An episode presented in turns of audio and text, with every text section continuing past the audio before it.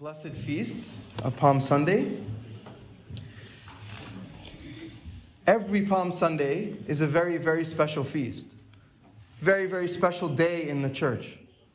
But I personally feel that this, this year is more special than any other year because we're able to come back to the church, because we've missed it. Because since the beginning of Lent, when the church started opening up more services and the liturgies, maybe once a week, one or two people would come up to me and ask me, Abuna, are we having Holy Week?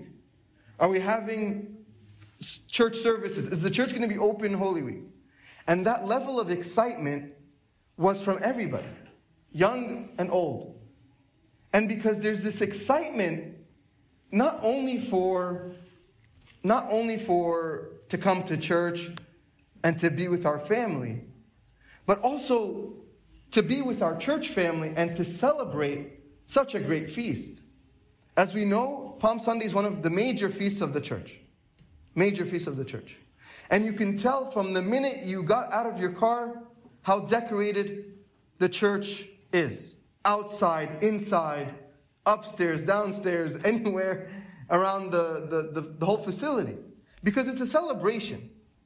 And when we, I want us to go back 2,000 years ago, as much as we're celebrating today and we're happy today, 2,000 years ago, Palm Sunday was the greatest party ever. There, eh, think about how many people were in the streets. How many people were holding palms and chanting and screaming at the top of their lungs, Hosanna. Hosanna in the highest. Hosanna to the Son of David. And this chant, this cry out, was both of excitement, of praise to God, the king who finally entered into Jerusalem, the king that was there to save them, but it was also a cry of thank God you're here. Thank you for coming to save us. If you, if you pay attention to the hymns, we say Hosanna today about one million times. And every time we say it, we have to know what it means. And I want to give you a little secret. Anytime in the English when you're reading the translation in English, and there's the word that's not an English word, like Pantocrator, right? Or Hosanna. These words are placed there for a reason. Because they truly cannot be defined by just one word. It's more significant than just an easy translation. So when we say Hosanna, we have to understand that the meaning is to save us. Save us. But it's not only like this, just this casual word of save us. It's a very powerful word, powerful word. That's why we couldn't just change it. And, and, and when, the, when the deacons are doing it in England, when the congregation's singing in English, we can't just say, Save us, O King of David. We have to say Hosanna. Because Hosanna has a very deep meaning. Now, 2,000 years ago, the people were celebrating, and they all came with an expectation. They had an expectation. They're, they're surrounding, and if anybody's been to Jerusalem, there's many gates entering into the city. The city is kind of closed off with walls, but each side has a gate. And so he's entering into through the gate to enter into Jerusalem. And he's riding on a donkey. I want you to picture this for a second. Everybody's celebrating, everybody's screaming. They're not only like excited, but they're just like, okay, we're finally going to be saved. But saved from what? As we know, the Israelites, the Jewish people at the time, were in bondage from the Roman Empire. The Roman Empire had them and they were basically in charge of them. There was whatever they needed to do, they had to. So taxes, they would have to go through a tax collector. They didn't have their own freedom. They didn't have their own freedom. And so when we look at when we look at something like Hosanna, when we're screaming Hosanna, they're saying save us. Their expectation is that Christ is going to be a king. He is a king. He's coming. This is the Savior that we've been reading in all the prophecies. This is the Savior that's coming to make us free, to make us free from Roman rule. He's finally going to save us. He's finally going to get us out of our situation. He's finally he's going to overrule the government. He's going to come in with a sword. He's going to come in on a, on a horse. He's going to come in like with armor and he's going to save us. So they're celebrating. That was their expectation. That's their expectation. What did we see happen? Our Lord came dressed very humbly. He came not on a horse, but on a donkey. He came and he came to save them not from the Roman Empire, but from something that's holding them even more in bondage sin. He came to save them from sin. And this concept is very important for us because what our expectation of God is and what reality is, unfortunately, sometimes doesn't match. We look at God sometimes as our, for lack of a better word, Amazon gift uh, wish list. We, we, we want God, we say, God, please, I want this, I want this, I want this, I want this. Please, God, please do this for me. Please, God, make this happen for me. And they're all good things. They're all good things. Please, God, help me with my exam, help me in my job, help me in my relationship, help me with my friends, help me anything. These are all good things. But if our expectation is for God to grant wishes, then our understanding of God is different. If our expectation of God for our king to come and just do whatever we want, then who truly is king? You think about in the world where there's a king, right? A king is in charge. A king makes all the major decisions. Everybody is serving the king. Whatever the king wants, it gets done by the people. So when we look at the situation here, when we look at the king of, of, of Israel, we look at Christ, we should be serving him. He should be telling us what to do, but instead, we switch it. How many of our prayers are just listing things that we want, listing things that we need? And just like the Gospel of Matthew says, your heavenly Father knows that you need these things. He knows. The king knows. Should, does that mean, Abuna, we shouldn't ask? Of course we can ask. We ask because we have a relationship with the king. That's the beauty of our faith, that we're able to have a relationship with God. No other faith has that. In no other world can God become just like us and be relational that even allows us on the altar to partake of his body and blood. Our expectation of who God is is very important.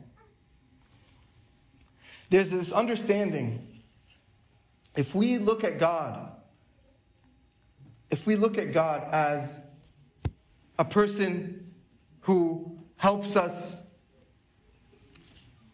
get stuff done, get, gets our needs, gets our wants, then he's not our king then we're missing the point altogether.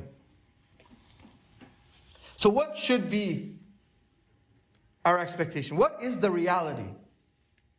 What is the reality? The reality is that our King, that our God, is here, yes, to save us. And yes, He wants us to live with Him. And yes, He wants us to be with Him. But He wants to save us from sin. He wants to save us from our situation. I used this example the other day with the high school youth. If I'm laying down, sitting down in my house, on my couch, do I need somebody to save me? No. I'm fine. But if I'm drowning, that's when I need somebody to save me. Now imagine we are drowning, but we don't know we're drowning. And so God came to save them, and they're like, wait a second. When are you going to, let's, you know, where, where are your swords? Where's your horse? This donkey's not going to get you to the Roman Empire. Where, where's, where's every, let's, let's, let's put our palms down and let's get our swords. And God's like, no, no, no, no, no. The first thing he did was enter the temple to clean the temple. We look at what Christ did. It doesn't seem like it's a very uh, king type of action. He came in, entered, and cl- cleansed the temple. Why would the king do that? Because the king is the king of our hearts. He came to transform us. He came to remove our bondage, but the bondage of the sin that entraps us. We sometimes look at God as the God who's going to help us from our outward issues. And yes, He loves us so much that He will do that. But that's not what our focus should be. Seek first the kingdom of God and all His righteousness, and all things shall be added. He didn't say forget everything else. No, no. All things will be added, but seek first the kingdom of God. When we look at what he did, he came in on a donkey, he cleansed the temple, and the king, every king has a throne. Every king has a castle. The castle is our hearts. The castle is our hearts, our inside. But even more than just that, when we look at where his throne is, if you look at what a king's throne is, you imagine these gold plated, like huge seats that everybody can see him from. Our Lord picked a different throne, He picked the cross, a place where everybody can see Him.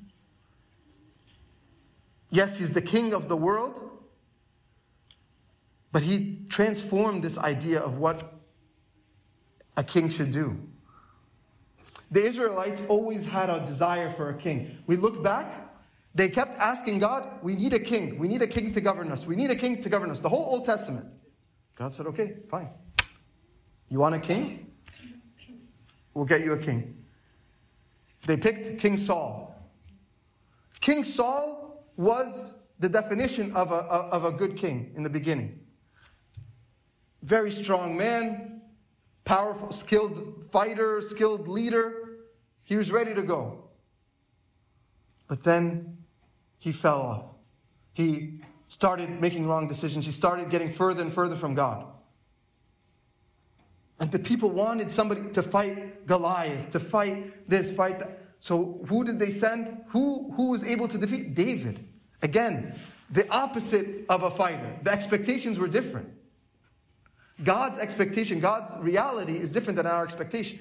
If, if you bring me Goliath in front of you, I would put 10 deacons on top of each other to try to fight them. Right? But what God is saying, no. It's not a matter of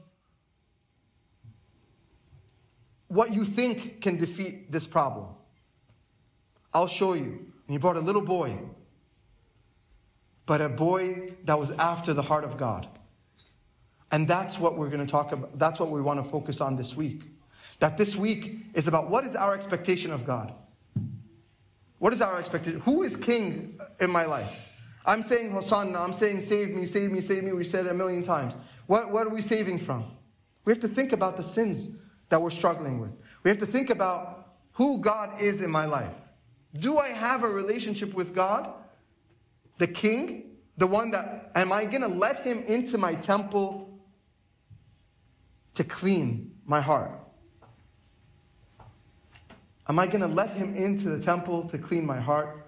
Or am I going to say, no, no, no, no, no, no. You can't come in here. You can't come in here. One time I was visiting somebody, this is years ago, and at the end of the prayer, we prayed on the water, and they're like, Abuna, tfaddal, like, you know, throw the water everywhere. So, okay. So I'm going around, and they're walking into each room, and then we walked to a door, and they said, You, can't come in here. I said, Okay. And I kept going. And they're like, Oh, I'm sorry, Abuna, like, it's just really messy. And I said, Okay, that doesn't matter. And the, but the idea of that is what are we hiding from God? What sins are we keeping from God that we're saying, no, no, no, no, no. Sorry, God, like this one, I'll take care of it. This one's too embarrassing. This sin is too, it's too difficult. I can't stop this one. I don't want you to, don't change this one. I'm comfortable. Christ came straight as a king straight into Jerusalem, save us, save us, save us. He said, okay. Okay, first thing, temple, den of thieves, out. Temple, clean. It needs to be clean. It can't be what it is now. In order for us, in order for us to truly celebrate this holy week, we have to go through this.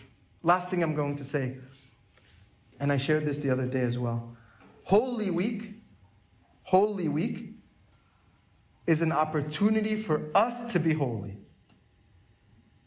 Don't look at Holy Week as just really special days. Of course, they're special days, but they're special not because of the weekday. As we know, every year, Holy Week this year is the end of April. It could be in the beginning of May. It could be at the end, middle of April, early April. It doesn't. It's not set. The day is not what's holy. The events of the day, yes, are very holy. But what we're looking at is we're not here this year to attend. We're not attending this year. We're participating. We're here to participate. We're here to participate in Holy Week in order for me to be holy through the cross and through his resurrection May we all have a blessed Holy Week this year and that we feel this transformation when we put Him as our King. And glory be to God forever. Amen.